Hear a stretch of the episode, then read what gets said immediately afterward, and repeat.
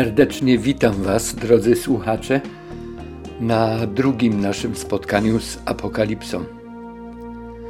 Ostatnio umówiliśmy się, że dzisiaj będziemy czytać i rozważać treść pierwszego rozdziału tej księgi. Zaproponowałem też wówczas, byśmy odpowiednio przygotowali się do tego spotkania. Czy ktoś z Was jeszcze pamięta tamto zadanie domowe? Tak, mieliśmy uważnie i z modlitwą przeczytać ten pierwszy rozdział Apokalipsy. No i co? Kto o tym pamiętał i odrobił to zadanie? Uznanie dla tych, którzy to uczynili. Od czasu do czasu będę Wam przypominał o ważności wcześniejszego zapoznania się z tekstem, który będziemy zamierzali studiować. Od czasu do czasu będę też zlecał Wam być może jakieś inne zadania. Takie wcześniejsze przygotowanie bardzo pomaga w lepszej orientacji w badanym podczas spotkaniu tekście i dalszej pracy nad nim. Poprzednio wspomniałem o tym, że Biblia pisana była przez wielu ludzi żyjących na przestrzeni XVI wieków, ale ma tylko jednego autora. Autorem Pisma Świętego jest Bóg. Ludzie piszący poszczególne księgi biblijne działali z natchnienia pod inspiracją Ducha Świętego. Dlatego też chrześcijanie przystępując do czytania tych natchnionych treści, mają zwyczaj, a co więcej, nawet odczuwają potrzebę spotkania się z Bogiem w modlitwie wcześniej. Chcielibyśmy i teraz prosić Pana naszego o koncentrację umysłu, o prowadzenie nas we właściwym kierunku, tak byśmy byli w stanie zrozumieć to, co przeczytamy umiłowany, drogi Boże i Panie nasz. Dzisiaj umówiliśmy się, że chcemy czytać pierwszy rozdział Apokalipsy. Jest tam wiele, wiele głębokich myśli, wiele treści, z niektórymi już spotykaliśmy się wielokrotnie, a być może ktoś ze słuchaczy po raz pierwszy będzie uczestniczył w tym czytaniu, będzie słuchał tego tekstu. Tak jak obiecałeś, dopomóż, aby błogosławieństwo Twoje dla czytającego, dla słuchających i dla nas wszystkich, którzy będziemy chcieli stosować Twoje rady i Twoje wskazania w naszym codziennym życiu, aby to błogosławieństwo było naszym błogosławieństwem od Ciebie. W imieniu Pana Jezusa Chrystusa proszę o to dla nas wszystkich. Amen. Apokalipsa, rozdział pierwszy. E, treść pierwszego rozdziału możemy podzielić na takie mniejsze sekcje, pasaże. Pierwsze osiem tekstów to prolog, wprowadzenie czy wstęp. Przedstawienie się proroka znajdujemy w wierszu dziewiątym, a od wiersza 10 do 20 Jan opisuje wizję, jaką otrzymał. Właśnie wizję Jezusa Chrystusa. Bo tak jak mówiliśmy na poprzednim spotkaniu, to jest objawienie Jezusa Chrystusa. Rozpocznijmy od prologu. Dostarcza on wiele informacji na temat okoliczności powstania tej księgi, na temat sposobu przekazania jej treści Janowi, a także i miejsca, gdzie prorok się wtedy znajdował oraz przyczyn takiego stanu rzeczy. Dlaczego tam jest Jan? Jeżeli chodzi o wizję, to Jan opisuje nam to, co zobaczył.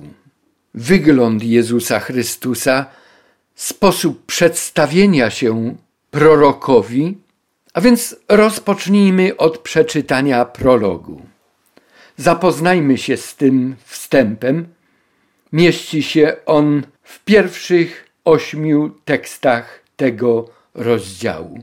Na ekranie pojawi się ten tekst, możemy go czytać wspólnie.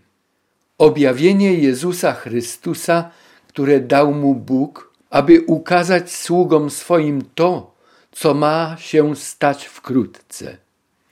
On to wyjawił też za pośrednictwem zesłanego anioła swojego, swojemu słudze Janowi, który dał świadectwo Słowu Bożemu i zwiastowaniu Jezusa Chrystusa, wszystkiemu, co w widzeniu oglądał. Błogosławiony ten, który czyta, ci, którzy słuchają słów proroctwa i zachowują to, co w nim jest napisane. Czas bowiem jest bliski. Jan do siedmiu zborów, które są w Azji.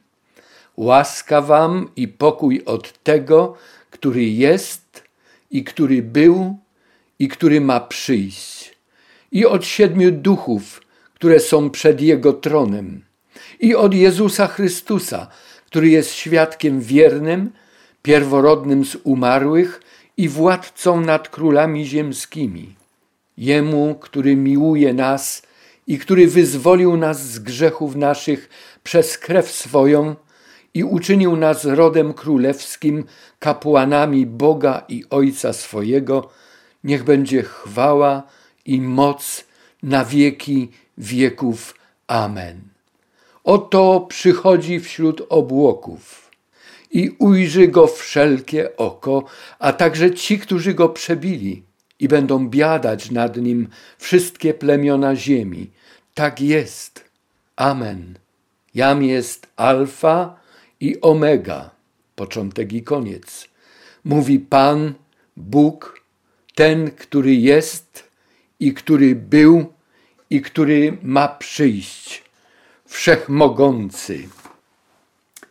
Po zapoznaniu się z treścią prologu, wrócimy do pierwszego wiersza i kolejnych, by jeszcze raz je czytać i zastanawiać się nad zawartymi w nich treściami, a także nad znaczeniem, jakie one miały dla pierwszych odbiorców no i również dla nas, którzy żyjemy w XXI wieku. A więc pierwszy wiersz. Objawienie Jezusa Chrystusa, które dał mu Bóg, aby ukazać sługom swoim to, co ma stać się wkrótce. To też wyjawił on za pośrednictwem zesłanego anioła swojego słudze swemu Janowi, który dał świadectwo Słowu Bożemu i zwiastowaniu Jezusa Chrystusa, wszystkiemu, co w widzeniu oglądał. A więc najpierw widzimy podanie uzasadnienia nazwy tej księgi i znaczenie tej nazwy. Objawienie Jezusa Chrystusa.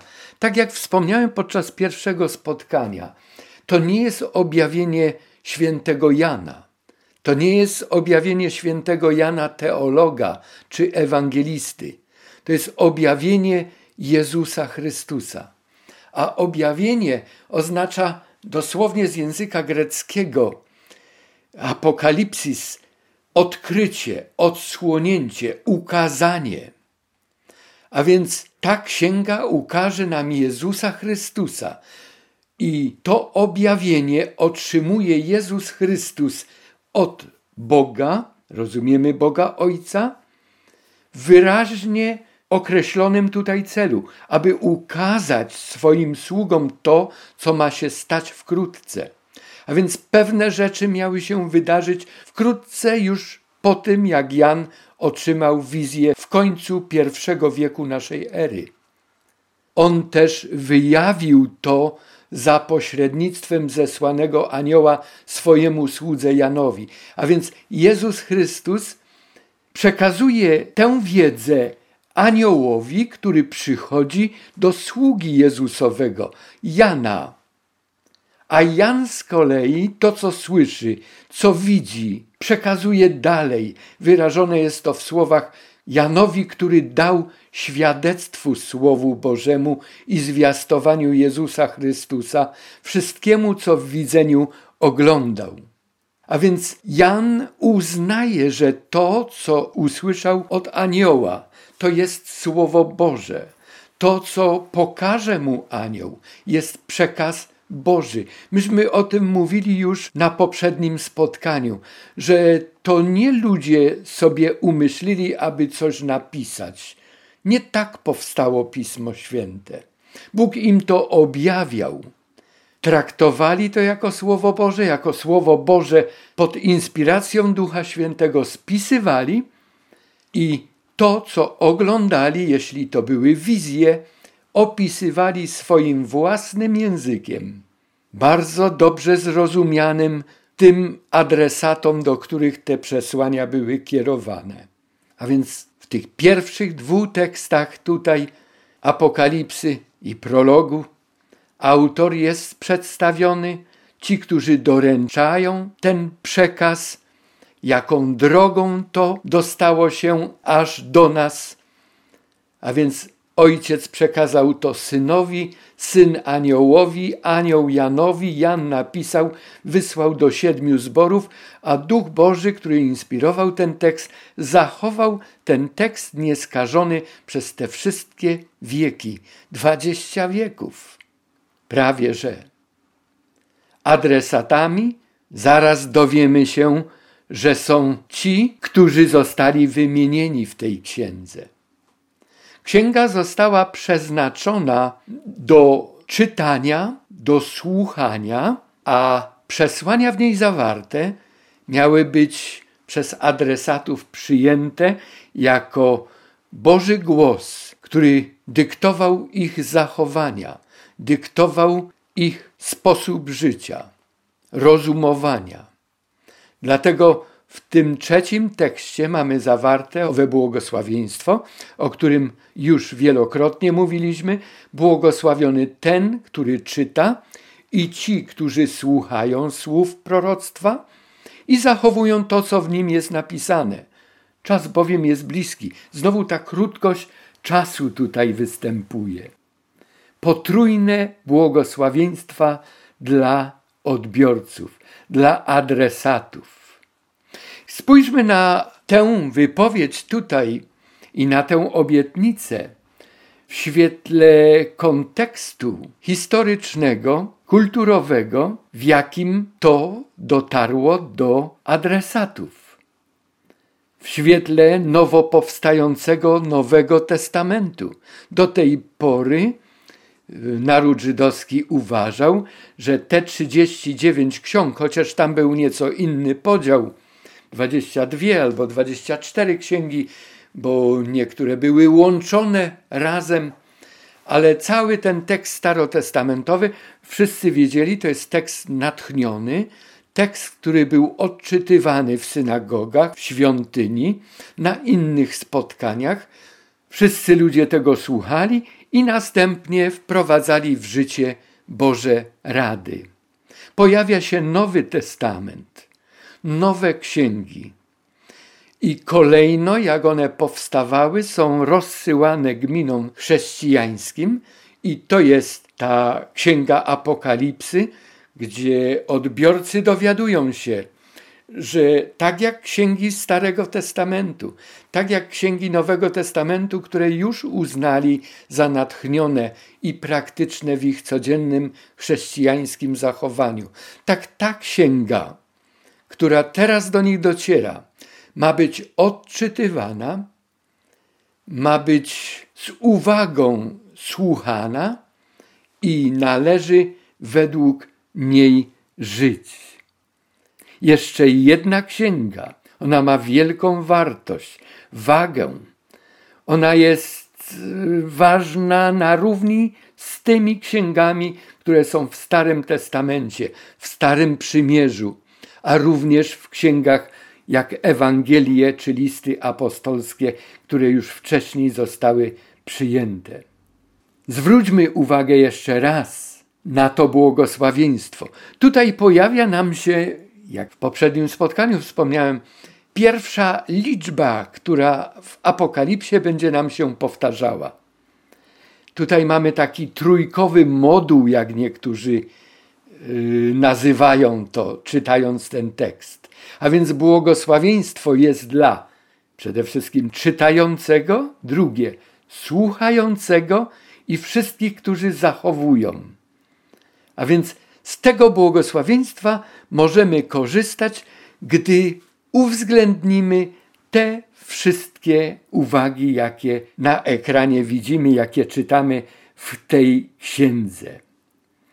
Popatrzmy jeszcze raz na ten aspekt bliskości czasu. Tekst podkreślony na ekranie. Możemy na ten element krótkości czasu popatrzeć z perspektywy człowieka, odbiorcy, ale możemy popatrzeć również na niego z perspektywy Boga. Gdy mówimy o człowieku, bliskość czasu albo krótkość czasu, jak niektóre teksty to oddają, to zależy od przekładu, z którym mamy do czynienia. To patrząc z perspektywy Boga, czas bliski, czas krótki, to jest dla ludzi często niepojęty czas, bo mowa jest o bliskim czasie, a więc wydarzenia, które w Apokalipsie będą przedstawione, one dziać się będą szybko. Ta cała akcja będzie przebiegać płynnie. Minęło dwadzieścia wieków, a więc jaki to bliski czas? Nie, z naszej perspektywy to jest długi czas.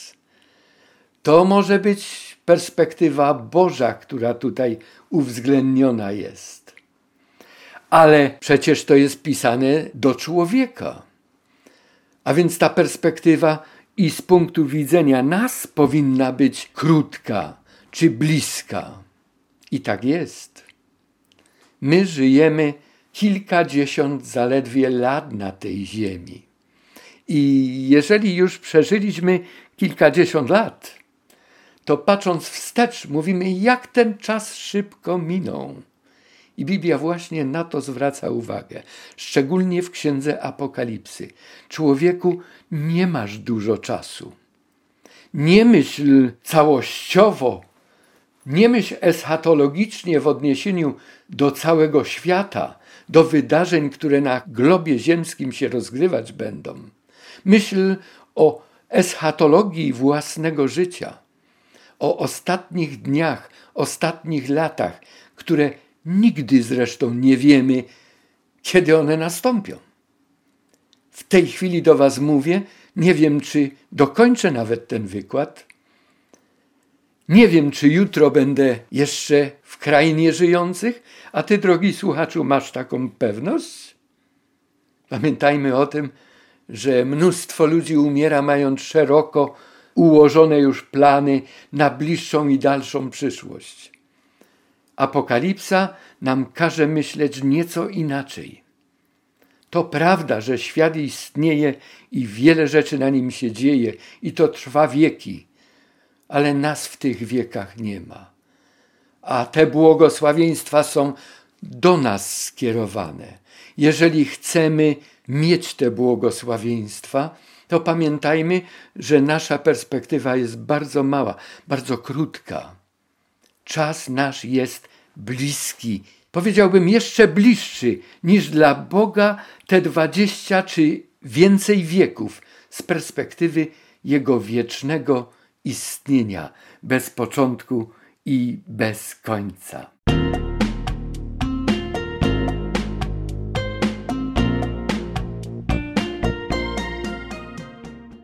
Wiersz czwarty i piąty. Tutaj jest pozdrowienie dla odbiorców, dla adresatów od Jana. Jan pisze do siedmiu zborów, które są w Azji, łaska wam i pokój.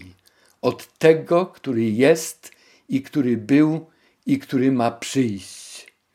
I od siedmiu duchów, które są przed Jego tronem i od Jezusa Chrystusa, który jest świadkiem wiernym, pierworodnym z umarłych, władcą nad królami ziemskimi. Jemu, który miłuje nas i który nas wyzwolił z grzechów naszych przez krew swoją. A więc pozdrowienie jest od Jana. Jan do siedmiu zborów. Pojawia nam się pierwsza siódemka w Apokalipsie wielokrotnie z liczbą siedem spotkamy się w tej księdze. Siedem zborów, później będzie siedem pieczęci, siedem trąb, siedem plag i tak dalej, i tak dalej, i tak dalej. Będą siódemki wymienione jak ta, ale będą siódemki ukryte dopiero przy uważnym czytaniu. Zwrócimy uwagę na to, że jest siedem jakichś zjawisk, jakichś zachowań, jakichś rad, jakichś błogosławieństw. Ale Jan przekazuje te pozdrowienia i wita te zbory, w zasadzie dedykując im łaskę i pokój nie swój, tylko Boży. I znowu tutaj jest wyrażone to w takiej trójce, nie wymienionej z nazwy, ale utajonej. Pokój wam od tego, który jest i który był i który ma przyjść. Kto to może być? Ten, który jest, który był i który ma przyjść. Wiele osób czytając ten tekst mówi: O, to jest proste. To jest Jezus Chrystus. On istniał od wieków, on był tutaj na tej ziemi i znowu powiedział, że powróci. Poczekajmy jeszcze z tą odpowiedzią, chociaż przez chwilę. Czytajmy dalej. I od siedmiu duchów, druga siódemka, które są przed Jego tronem, przed tronem tego, który jest, który był i który ma przyjść. I od Jezusa Chrystusa. A więc mamy pozdrowienia od tego, który jest, który był i który ma przyjść, i od siedmiu duchów. Ta siódemka jest symbolem w Apokalipsie całości, doskonałości. Siedem duchów, dalej będziemy jeszcze czytać w czwartym, w piątym rozdziale. Spotkamy się z takimi określeniami i dowiemy się, że jest tu mowa o pełni Ducha Świętego. I od Jezusa Chrystusa. A więc w tym pierwszym tekście ten, który jest, który był i który ma przyjść, to nie jest Jezus Chrystus. Widzimy to wyraźnie teraz, tak? To jest Bóg, którego my nazywamy Ojcem, którego nasz Pan i Zbawiciel nazywał Ojcem Niebieskim. A więc od Ojca, Boga Ojca, od Ducha Świętego i od Jezusa Chrystusa. Jezus Chrystus tutaj w pierwszym rozdziale, w prologu, nie występuje jako ten, który zasiada na tronie w niebie. O tym dowiemy się dopiero z dalszych rozdziałów. On jest świadkiem wiernym. On jest pierworodnym z umarłych. On jest władcą nad królami ziemskimi. Znowu mamy kolejną trójkę. Jezus Chrystus jest świadkiem wiernym, czyli ktoś, kto prawdziwie mówi, ktoś, kto zna dokładnie sytuację i gdy się wypowiada, to wie o czym mówi. Jest pierworodnym z umarłych, a więc tym, który Niektórzy mówią, jako pierwszy powstał z martwych, ale Chrystus nie był pierwszym, który powstał z martwych. Już w Starym Testamencie były przypadki ludzi, którzy byli z martwych wzbudzani. Chrystus, będąc na tej ziemi, wzbudzał, znamy trzy opisane w Ewangeliach przypadki: Łazarz, młoda dziewczyna i młodzieniec, mężczyzna młody, których Chrystus przywrócił do życia. Słowo greckie, które tutaj występuje, pierworodny, prototokos, oznacza albo pierwszy z rzędu, albo prototokos, czyli ten, który jest przyczyną zaistnienia czegoś, o czym jest mowa. A więc gdy mówimy o zmartwychwzbudzeniu, o zmartwychwstaniu, to nie byłoby żadnego zmartwychwstania, ani w Starym, ani w Nowym Testamencie, gdyby nie gwarancja, że Chrystus umrze i powstanie z grobów na tej zasadzie, jak gdyby na kredyt już w Starym Testamencie niektóre zmartwychwzbudzenia następowały. Jest też władcą nad królami ziemskimi.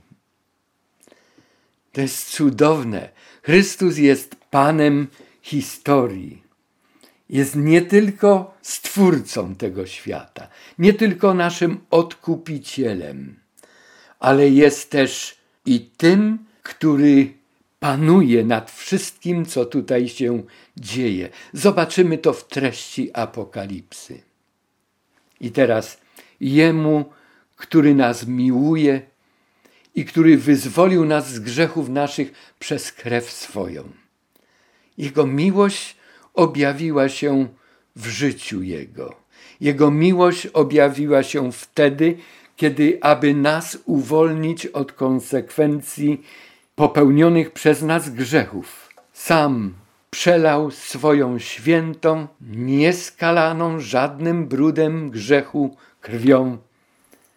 I nie tylko On nas wyzwolił z grzechów naszych przez tę krew. Czytajmy dalej. Łączymy ten wiersz piąty z szóstym. A więc jeszcze raz piąty, od Jezusa Chrystusa, który jest świadkiem wiernym, pierworodnym z umarłych, władcą nad królami ziemskimi. Jemu, który miłuje nas i który wyzwolił nas z grzechów naszych przez krew swoją i uczynił nas rodem królewskim, kapłanami Boga i Ojca swojego. Niech będzie chwała i moc na wieki wieków. Te tytuły i atrybuty Jezusa Chrystusa, o których czytaliśmy przed chwilą, oraz pierwsze myśli na temat tego, czego On dla nas dokonał, gdy umarł, przelewając swoją krew. Teksty te wymieniają zasługi i działanie naszego Zbawiciela, Jego tytuły i atrybuty a także dalsze myśli na temat tego, czego On dla nas dokonał. Uczynił nas, jak czytamy tutaj, rodem królewskim, kapłanami Boga i Ojca swojego. Jest to nawiązanie do wydarzenia sprzed piętnastu wieków od czasu, gdy Jan otrzymał objawienie na wyspie Patmos. Gdy Bóg wyprowadzał swój lud z niewoli egipskiej, gdy doszli pod górę Synai, to tam zwrócił się do nich z propozycją zawarcia z nimi przymierza i powiedział im: Moja jest cała ziemia, ale wy będziecie dla mnie rodem królewskim, kapłańskim. To samo proponuje tutaj nam. Na to samo zwraca uwagę właśnie w Nowym Testamencie, gdy przelał swoją krew. Tamto przymierze z narodem izraelskim w Starym Testamencie było ratyfikowane krwią różnych ofiar, cielców, baranów. One były symbolem przelania krwi przez przyszłego Mesjasza. Teraz, gdy on przelał już swoją krew na Golgocie do nowotestamentowego Izraela. Nowotestamentowy lud, który w niego uwierzył, czyni znowu rodem królewskim i kapłanami Boga i Ojca swojego. Apostoł święty Piotr w pierwszym liście swoim i w wierszach, w wierszu dziewiątym y, mówi pisząc do wierzących w Nowym Testamencie różnych narodowości, którzy tworzyli ten nowotestamentalny, duchowy Izrael. Mówi: Wy jesteście rodem królewskim, kapłańskim, narodem świętym, ludem nabytym, abyście zwiastowali cnoty tego, który was powołał z ciemności do cudownej swojej światłości. Tak, Jezus Chrystus jest naszym Zbawicielem. On nas wyrwał z ciemności grzechu. On zapłacił cenę naszych upadków. Cenę naszej śmierci wziął na siebie. I tutaj jest powiedziane: Jemu niech będzie za to chwała i cześć na wieki wieków.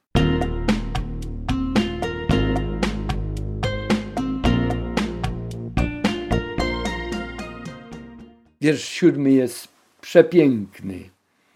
oto przychodzi wśród obłoków i ujrzy go wszelkie oko, a także ci, którzy go przebili i będą biadać nad nim wszystkie plemiona ziemi. Tak jest. Amen. Jan jest przeniesiony w ten czas eschatologiczny. Ogląda powtórne przyjście Chrystusa. Widzi je chyba i mówi: Oto przychodzi wśród obłoków i ujrzy go wszelkie oko, a także ci, którzy go przebili. Rzecz ciekawa, że ci, którzy go przebili, już dawno nie żyją. Jak go zobaczą? Gdy Jezus Chrystus stanął na dworze najwyższych kapłanów Kajfasza i Annasza i był sądzony przez nich, to wówczas, gdy arcykapłan zaprzysiągł go, pytając, czy jest Chrystusem, Chrystus powiedział: Odtąd ujrzycie syna człowieczego, siedzącego na prawicy Ojca i przychodzącego z obłokami niebieskimi. Te słowa odnotowali zarówno ewangelista Mateusz w 26 rozdziale od wiersza 62 do 66. Warto te teksty sobie przeczytać, przyswoić ich treść. I ewangelista Marek w 14 rozdziale od wiersza 60 do 65 potwierdza właśnie to, co Chrystus odpowiedział wówczas tym wszystkim oprawcom, którzy z niego się naigrywali, a wreszcie skazali go na krzyżową śmierć. A więc kwestia zmartwychwstania. Czy ci, którzy go przebili, czy ci, którzy go sądzili, czy ci, którzy oddali go Rzymianom i skazali na śmierć, zobaczą go? Czy Chrystus wypełni te obietnice? Bóg nigdy nie daje obietnic, których by nie wypełnił. Tak będzie. I Jan w wizji, gdy ogląda taką jak gdyby panoramę, migawkę z powtórnego przyjścia Chrystusa, to widzi, co się dzieje na tej ziemi, jak ludzie biadają. Zresztą do tego jeszcze wprowadzą nas inne sceny z Księgi Objawienia w dalszych rozdziałach. A więc to jest gwarancja powstania z martwych tej grupy, która otrzymała tę obietnicę, że zobaczy samo przyjście w chwale, w potędze z aniołami, przyjście tego, którego oni skazali na śmierć. Wiersz ósmy jest gwarancją zakończenia wielkiego boju. Jam jest alfa i omega, co oznacza początek i koniec. Alfa to pierwsza litera alfabetu greckiego, omega to ostatnia, a między nimi wszystkie inne litery alfabetu których wyrażone są wszystkie myśli, wszystkie księgi, wszystkie sprawozdania. A więc taką alfą i omegą, początkiem i końcem, Bogiem, który po prostu nie ma początek i ma koniec, tylko jest początkiem, z niego wszystko wyrasta, jakbyśmy obrazowo mogli powiedzieć, i wszystko w nim się zasklepia, wszystko w nim się kończy. Mówi Pan, Bóg, ten, który jest, który był i który ma przyjść. O tym mówiliśmy już w tych wcześniejszych wierszach. Tutaj jest jeszcze dodana myśl, cecha, atrybut tego kogoś. On jest wszechmogący. On wszystko może uczynić. On jest początkiem, on jest finałem i on stanowi całą zawartość, całą treść tego wszystkiego, co dziać się będzie, co się dzieje i co zapisane w tej księdze. Jan przedstawia nam się w wierszu dziewiątym. Ja, Jan, brat wasz i uczestnik w ucisku, w królestwie i cierpliwym wytrwaniu przy Jezusie, byłem na wyspie zwanej Patmos z powodu zwiastowania Słowa Bożego i świadczenia o Jezusie. Zauważacie znowu tutaj tę trójkę ukrytą? Uczestnik w ucisku, w królestwie i cierpliwym wytrwaniu przy Jezusie. Byłem na wyspie Patmos. Dlaczego? Dlatego, że zwiastował Boże Słowo. Chrześcijanie głoszący Słowo Boże na przestrzeni wszystkich wieków, z uwagi właśnie na to dzieło ewangelizowania całego środowiska, w którym się znajdujemy, często byli prześladowani. Gdy mówisz o Jezusie Chrystusie, my obecnie żyjemy w kraju chrześcijańskim.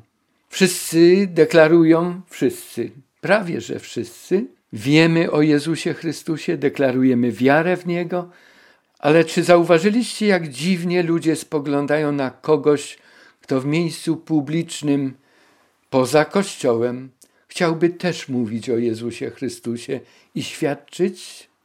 Czy to nie jest dziwne, że człowiek taki jest posądzany często o to, że jest dziwnym? Mówiąc delikatnie.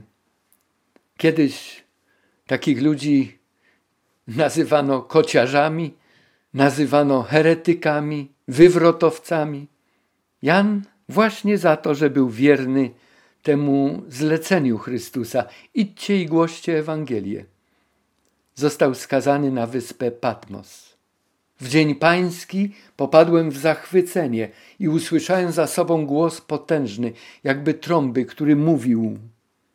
Jan właśnie słyszy jakiś głos, ale kiedy go słyszy?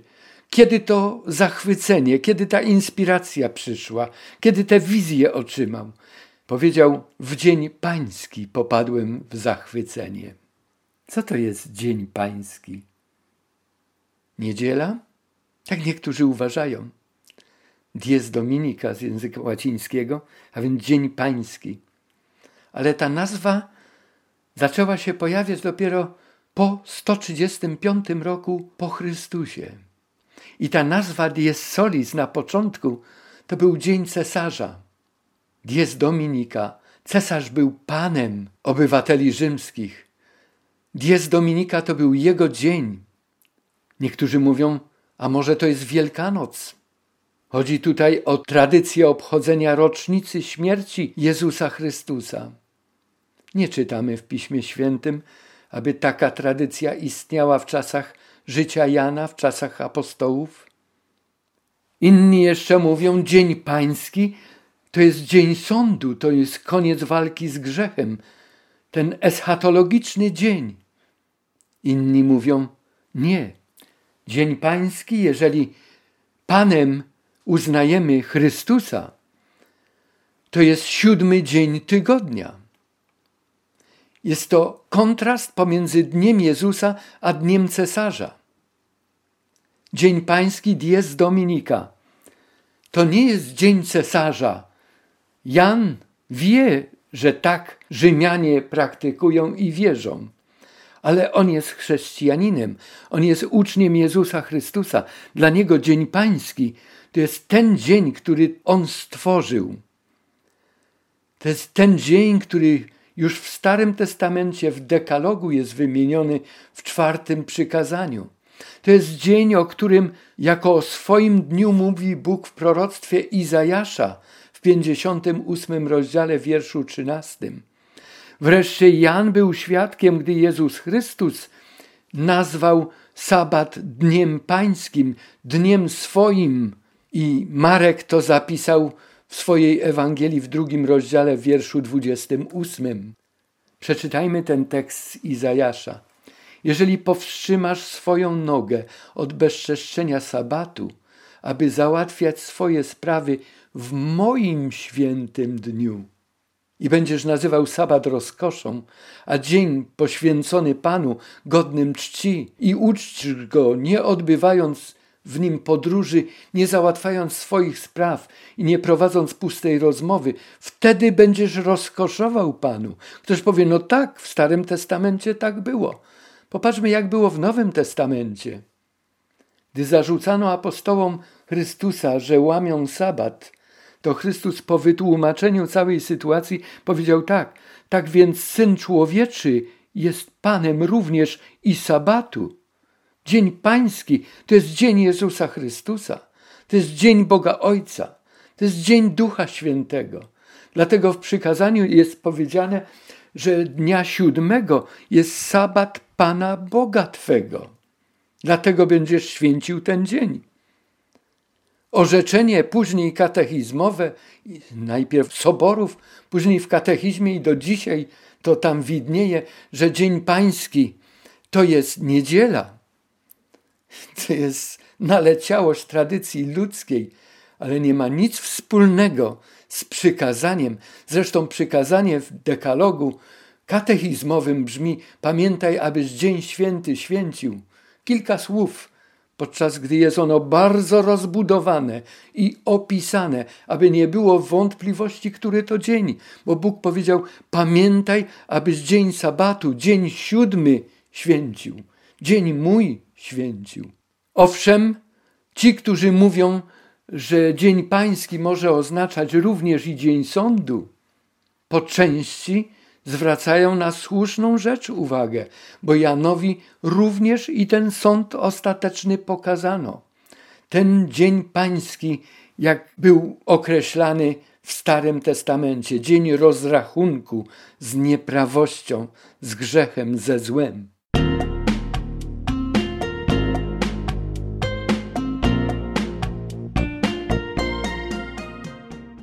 Kim są adresaci apokalipsy? To, co widzisz, słyszy Jan głos, napisz w księdze i wyślij do siedmiu zborów. Do Efezu, to był zbór, gdzie Jan był biskupem i stamtąd go zabrano i wysłano na wyspę Patmos. I do Smyrny, i do Pergamonu, i do Tiatyry, i Sardes, i Filadelfii, i Laodycei. Będziemy się zastanawiali kolejno nad treścią każdego listu, gdy już dojdziemy do listów. Gdzie te zbory były ułożone? Mniej więcej tu, gdzie pokazał się ten krąg na zachodnim wybrzeżu Turcji obecnej. Dalsza część pierwszego rozdziału to wizja Jezusa Chrystusa. Przeczytajmy ten tekst. I obróciłem się, aby zobaczyć, co to za głos, który mówił do mnie. Bo wcześniej czytaliśmy, usłyszałem za sobą głos mówiący. Obróciłem się, aby zobaczyć, co to za głos, który mówił do mnie. A gdy się obróciłem, ujrzałem siedem złotych świeczników, a pośród tych świeczników kogoś podobnego do Syna Człowieczego, odzianego w szatę do stóp długą, przepasanego przez pierś złotym pasem. Głowa zaś jego i włosy były lśniące jak śnieżno-biała wełna, oczy jego jak płomień ognisty, nogi jego podobne do mosiądzów piecu rozżarzonego. Głos zaś jakby szum wielu wód. W prawej dłoni swej trzymał siedem gwiazd, a z ust jego wychodził obosieczny, ostry miecz, a oblicze jego jaśniało jak słońce w pełnym swoim blasku. Przeczytajmy kolejno jeszcze raz ten tekst. Obróciłem się, aby zobaczyć, co za głos, który do mnie mówił. Głosu nie da się zobaczyć, rzecz oczywista. I tak jak mówimy, że słońce wschodzi i zachodzi, a przecież ono ani nie wschodzi, ani nie zachodzi, tylko Ziemia kręci się wokół własnej osi, tak też zwrot obróciłem się, by zobaczyć, co to za głos, który mówił do mnie. Obróciłem się, aby zobaczyć, kto to do mnie mówi. I gdy się obróciłem, ujrzałem siedem złotych świeczników. Dziwna scena. Jan jest Żydem. Dla niego siedem świeczników, siedem lampionów to jest język świątynny. W miejscu świętym stało siedem takich lamp. A pośród tych świeczników kogoś podobnego do syna człowieczego. Jan nie rozpoznaje dokładnie rysów twarzy, fizjonomii tej postaci, którą ogląda. Mówi, ale przypomina mi człowieczego. To musiało być niesamowite spotkanie, niespodziewane spotkanie apostoła Jezusa z samym Jezusem. Jan wtedy jest jedynym żyjącym apostołem. 64 lata wcześniej, tuż przed wniebowstąpieniem Jezusa, Jan był świadkiem pewnej rozmowy na jego, Jana, temat. W Ewangelii Jana w 22 rozdziale, od wiersza 21 do 23, zapisane są słowa, które Jezus wypowiedział w odpowiedzi na pytanie Piotra, gdy Piotr usłyszał, że umrze męczeńską śmiercią, bo tyle znaczyły te słowa wtedy wypowiedziane przez Chrystusa do niego, to zobaczył niedaleko siebie Jana i zwracając się do Jezusa powiedział: Zgoda, panie, a co z tym? Co z Janem? I wtedy Chrystus mu powiedział: A gdybym ja zechciał, żeby on został, aż powrócę, to co tobie do tego? Ty chodź za mną. Tak my bardzo często jesteśmy zainteresowani losem innych ludzi. Podczas gdy Bóg, gdy coś mówi i my to słyszymy, to do nas mówi. Ale uczniowie wtedy zrozumieli, że Jan otrzymał obietnicę od Chrystusa, że nie umrze, aż przyjdzie Chrystus powtórę. I wszystko zdawało się przemawiać za tym, że właśnie tak będzie.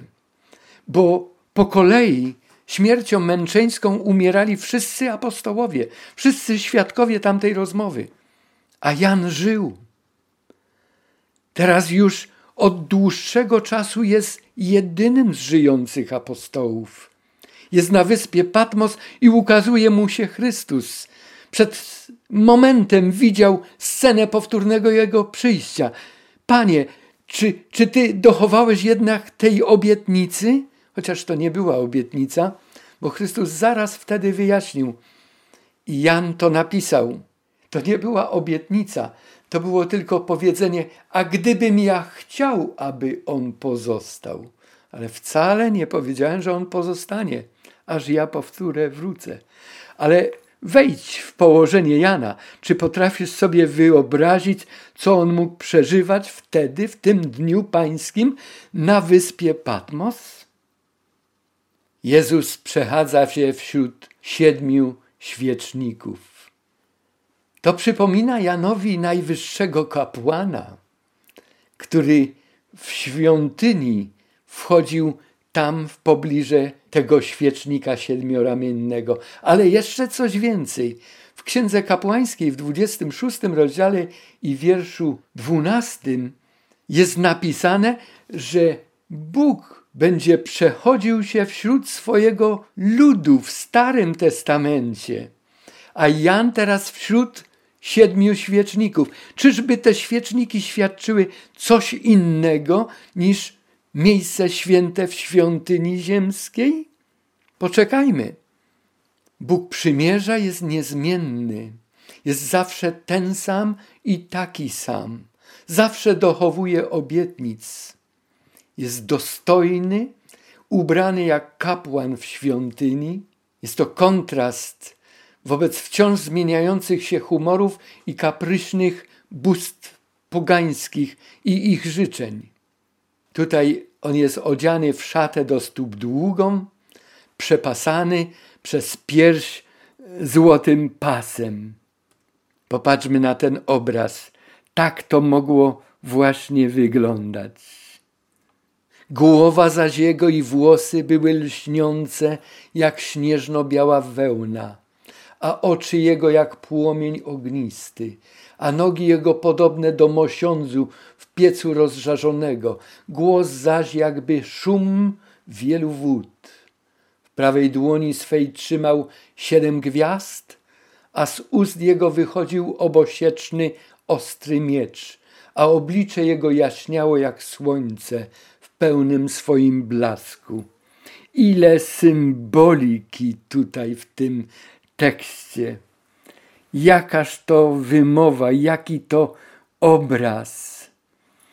A więc porównując to z innymi opisami biblijnymi, na przykład z księgi Daniela, Ezechiela, z listu do Hebrajczyków, z księgi Izajasza, z psalmu, to widzimy, że ten język pełen symboli jest wyrazem jak gdyby epifanii.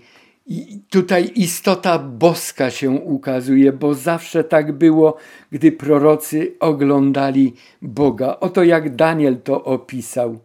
W siódmym rozdziale, gdy patrzyłem, postawiono trony i usiadł sędziwy. Jego szata była biała jak śnieg, włosy na głowie czyste jak wełna. Jego tron, jego płomienie jak płomienie ogniste, a jego koła jak ogień płonący. W dziesiątym rozdziale, w wierszu szóstym, przy innej wizji mówi: Ciało jego podobne było do topazu, oblicze jego jaśniało jak błyskawica, oczy jego jak pochodnie płonące, ramiona i nogi jego błyszczały jak miedź wypolerowana, a dźwięk jego głosu był potężny jak wrzawa mnóstwa ludu. Ezechiel mówi o istotach, które posuwały się, przemieszczały, i słyszałem szum ich skrzydeł, jak szum wielkich wód, jak głos wszechmocnego, jak hałas tłumu, jak wrzawa wojska, a gdy stanęły, opuściły swoje skrzydła.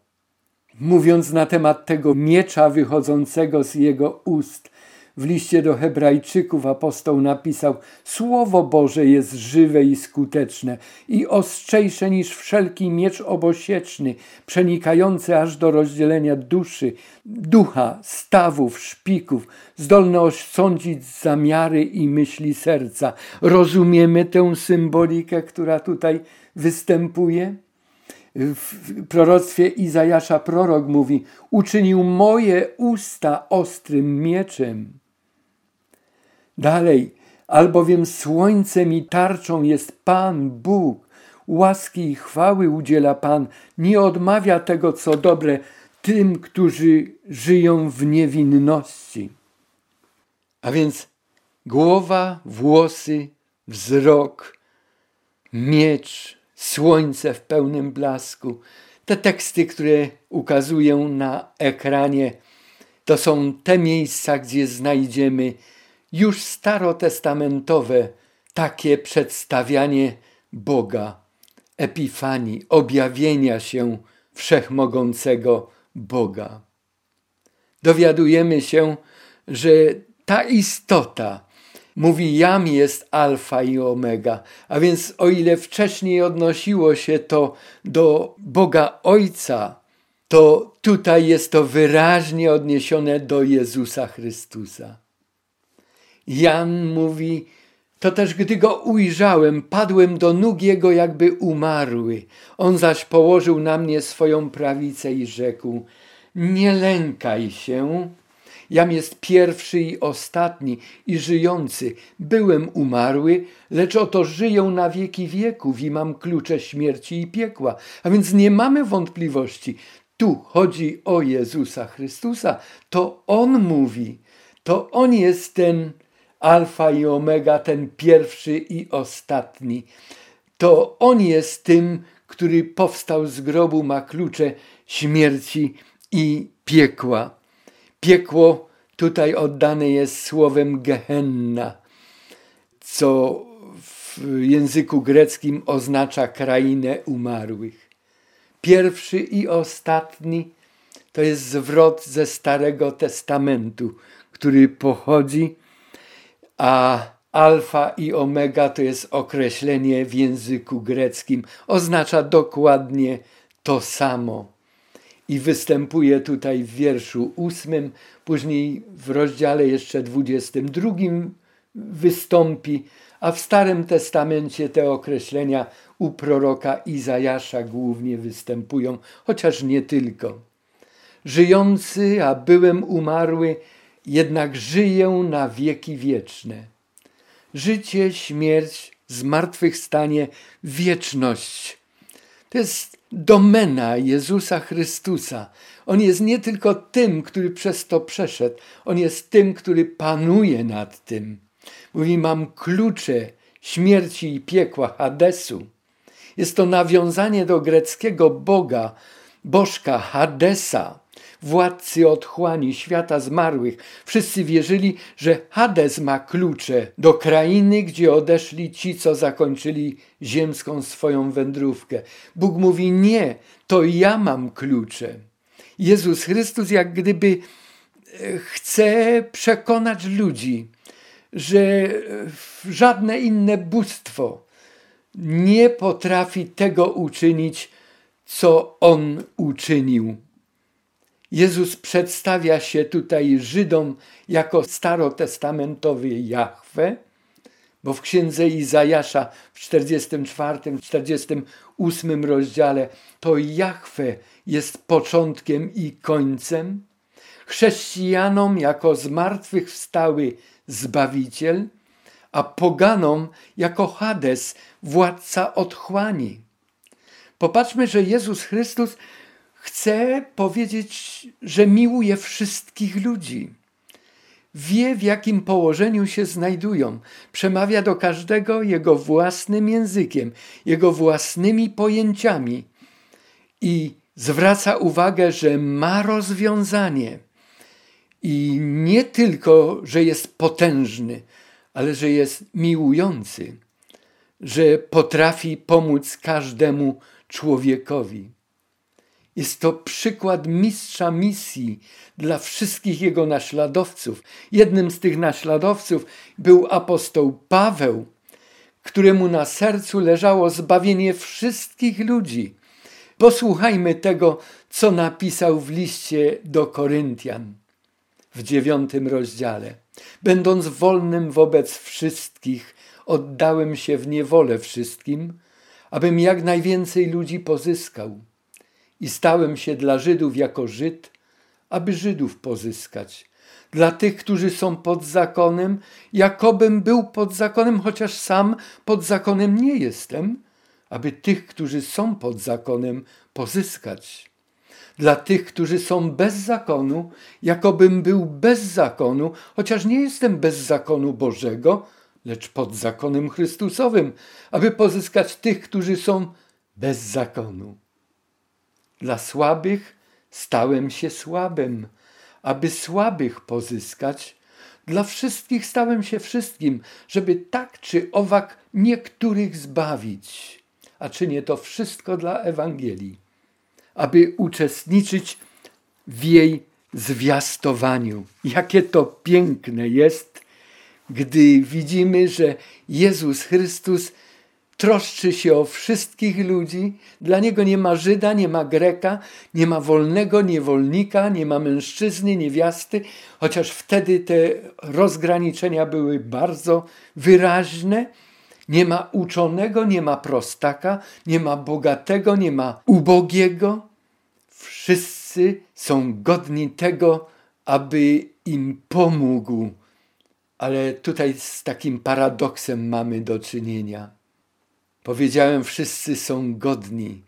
Godni są w Jego oczach, ale nie w swoich własnych.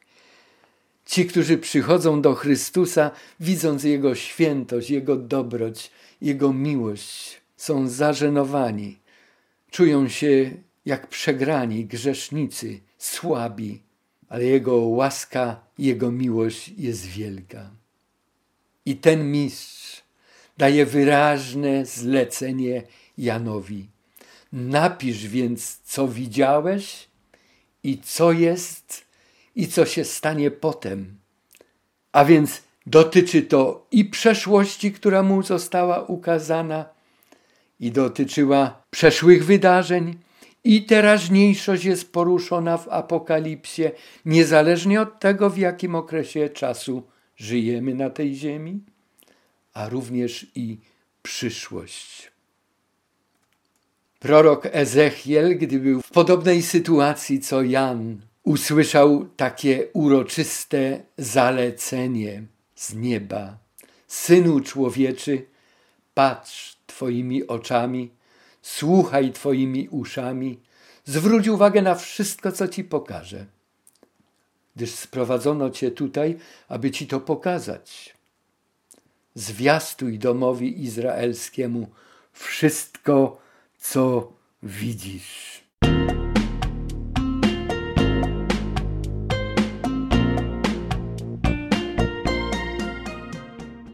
I na koniec wyjaśnienie symboliki gwiazd i świeczników, bo tego nie dotknęliśmy za bardzo. Co do tajemnicy siedmiu gwiazd, które widziałeś w prawej dłoni mojej i siedmiu złotych świeczników, siedem gwiazd to aniołowie siedmiu zborów. Tak określani byli przywódcy tych gmin chrześcijańskich, starsi zboru, tak się dzisiaj ich nazywa, albo biskupi tych zborów. A siedem gwiazd, te siedem świeczników, to siedem zborów. A więc Jezus Chrystus chce zakomunikować, że w swojej dłoni ma te siedem gwiazd. Jezus Chrystus kiedyś powiedział, że On jest dobrym pasterzem i On ochrania swoje dzieci. Ale nie tylko On. W Ewangelii Jana w dziesiątym rozdziale czytamy, że nikt nie wydrze tych, którzy Mu zaufali z Jego dłoni. Mówi, ale Ojciec mój jest ponad wszystkimi i nikt nie wydrze ich też z ręki mojego Ojca. A więc popatrzmy, w jak bezpiecznym miejscu się znajdujemy, gdy ufamy Jezusowi, gdy słuchamy Jego głosu, gdy mówimy o Nim, gdy chcemy żyć zgodnie z Jego wolą.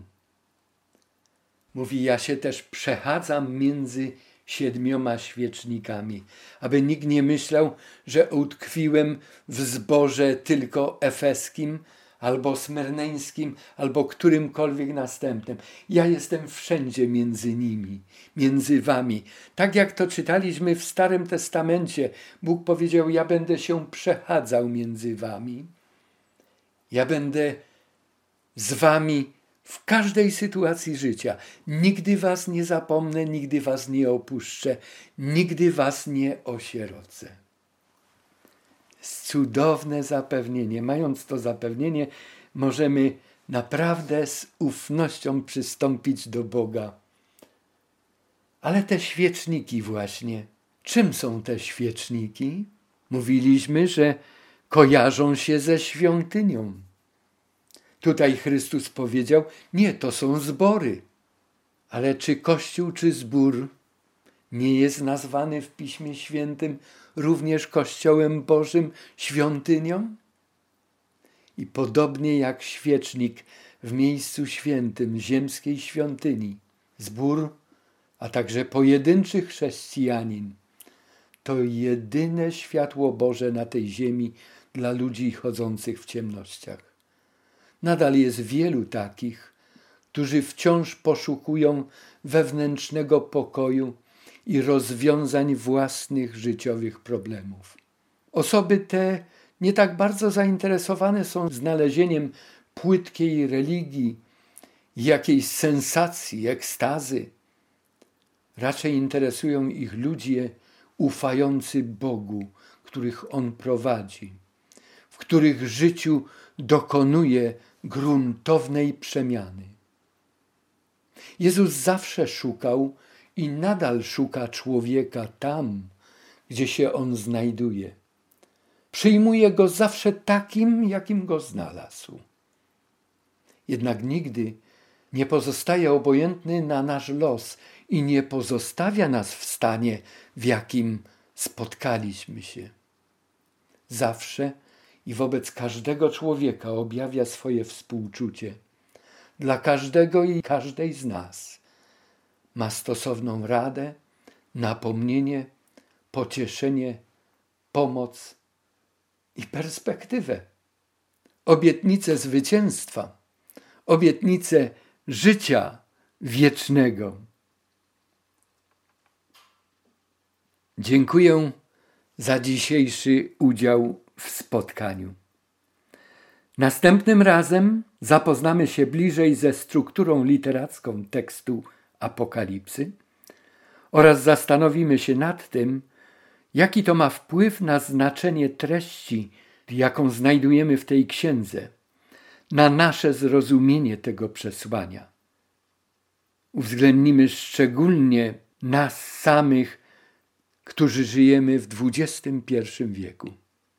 Tak więc pierwsze trzy spotkania, poprzednie, dzisiejsze i jeszcze jedno, to następne. Można by przypodobać do wylewania solidnego fundamentu pod cały gmach rozumienia treści zawartej w Księdze Objawienia Apokalipsy. Takich spotkań wprowadzających w kolejne sceny i wizje będzie jeszcze więcej.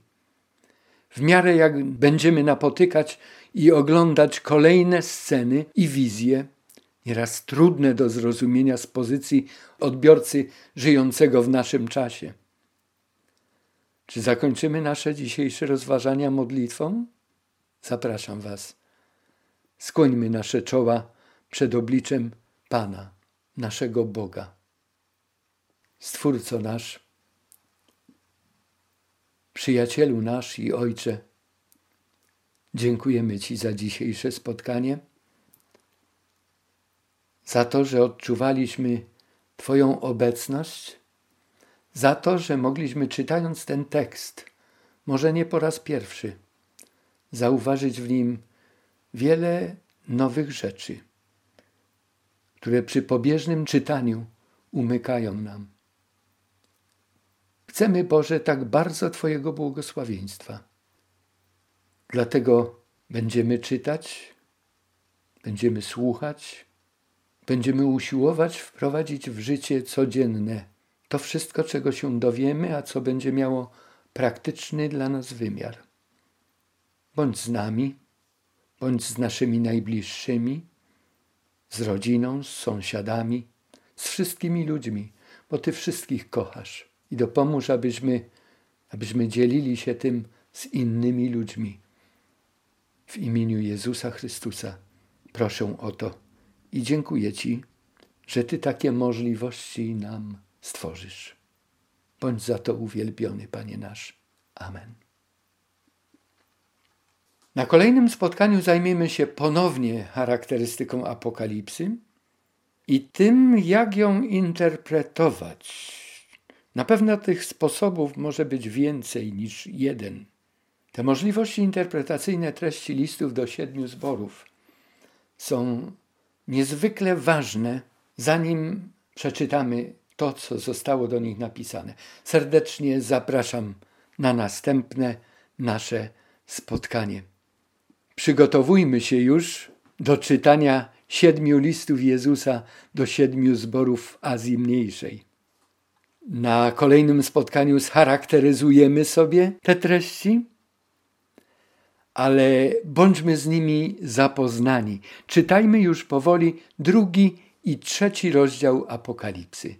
Chociaż na następnym spotkaniu tylko dotkniemy niektórych tekstów, ale nie będziemy jeszcze kolejno ich omawiali. Do usłyszenia. Niech Bóg Wam błogosławi.